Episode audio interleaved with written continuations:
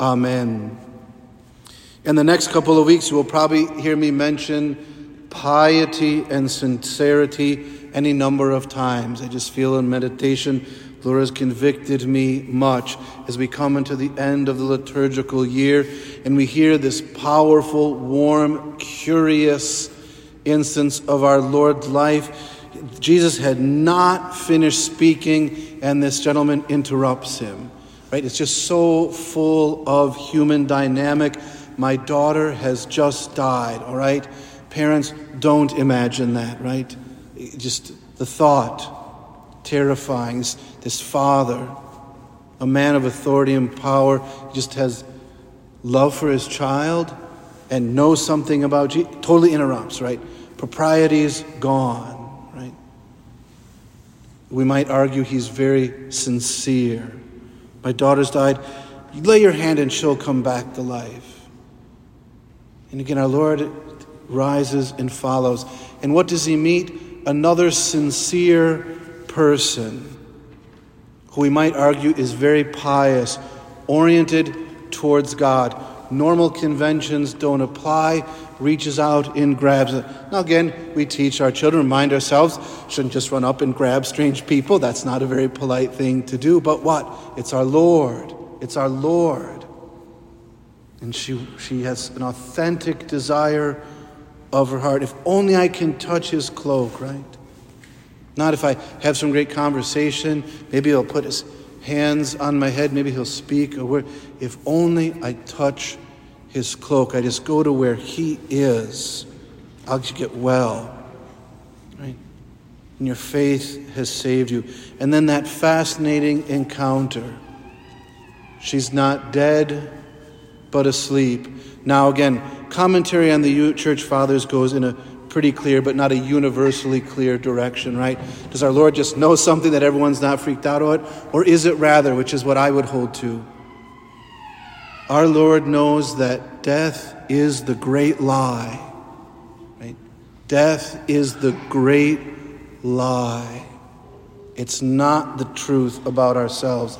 We were not made for this. And He enters that heart and that room full of sorrow.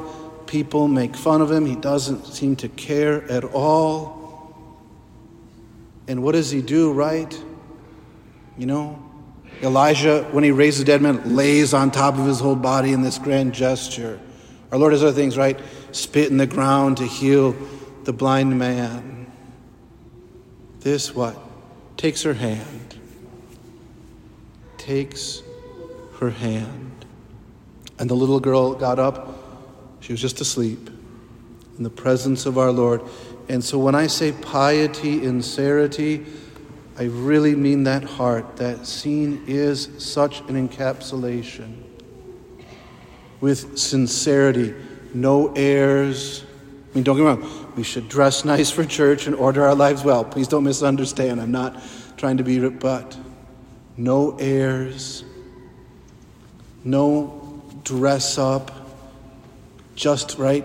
Dress up for love, not just cuz. Ritual for love, not just cuz, but with great desire to what? Be near Jesus. Sincerity. My daughter's dead. I need help. I'm sick. I need to be healed. My faith is cold. Warm it up. I can't stop telling those little white lies. Help me to stop. I have this conflict with one of my siblings I just can't get over. I have this resentment against one of my neighbors or friends, and I just can't conquer it. I have this fracture in my life. Maybe something was done to me when I was young. Maybe I did something, and it's built this vice in me sincerely go. Maybe it's I just don't feel like praying. Go to the Lord with sincerity and then bring your piety. Here's my rosary, here's my prayer book, here's my Bible. I know how to kneel down. Here's my icon of the Sacred Heart. Whatever it is. But again, no airs, no things just for the sake of those things, things for love for Jesus. And I know you have them already. I know I'm telling you what you already know. Praise God. But let us go to our Lord with that simplicity of heart. When we are pious and sincere, like that man's world is falling apart. I argue he's being pious and sincere, and his sorrow vanishes. I believe that to be very true with us. St. Josemaria said this, right? If you are pious and sincere, you will have no lingering sorrows. Or you'll have sorrows, things will go sideways. That lady was sick. That man's girl had died. You will have no lingering sorrows. And then St. Josemaria concludes you will find yourself to be a child in the arms of your heavenly mother, which is what you are. That's my favorite part, right? Which is what you are. And where do we become children of the heavenly mother? At the cross. At the cross. So there are hard things to bear, but piously, serenely. The happy things are very joyful.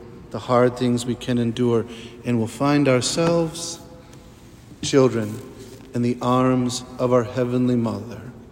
When she wipes our ways, our tears, she'll lift us up to Jesus our Savior, who raises us into the glory of the most holy Trinity. In the name of the Father, and of the Son, and of the Holy Spirit, Amen.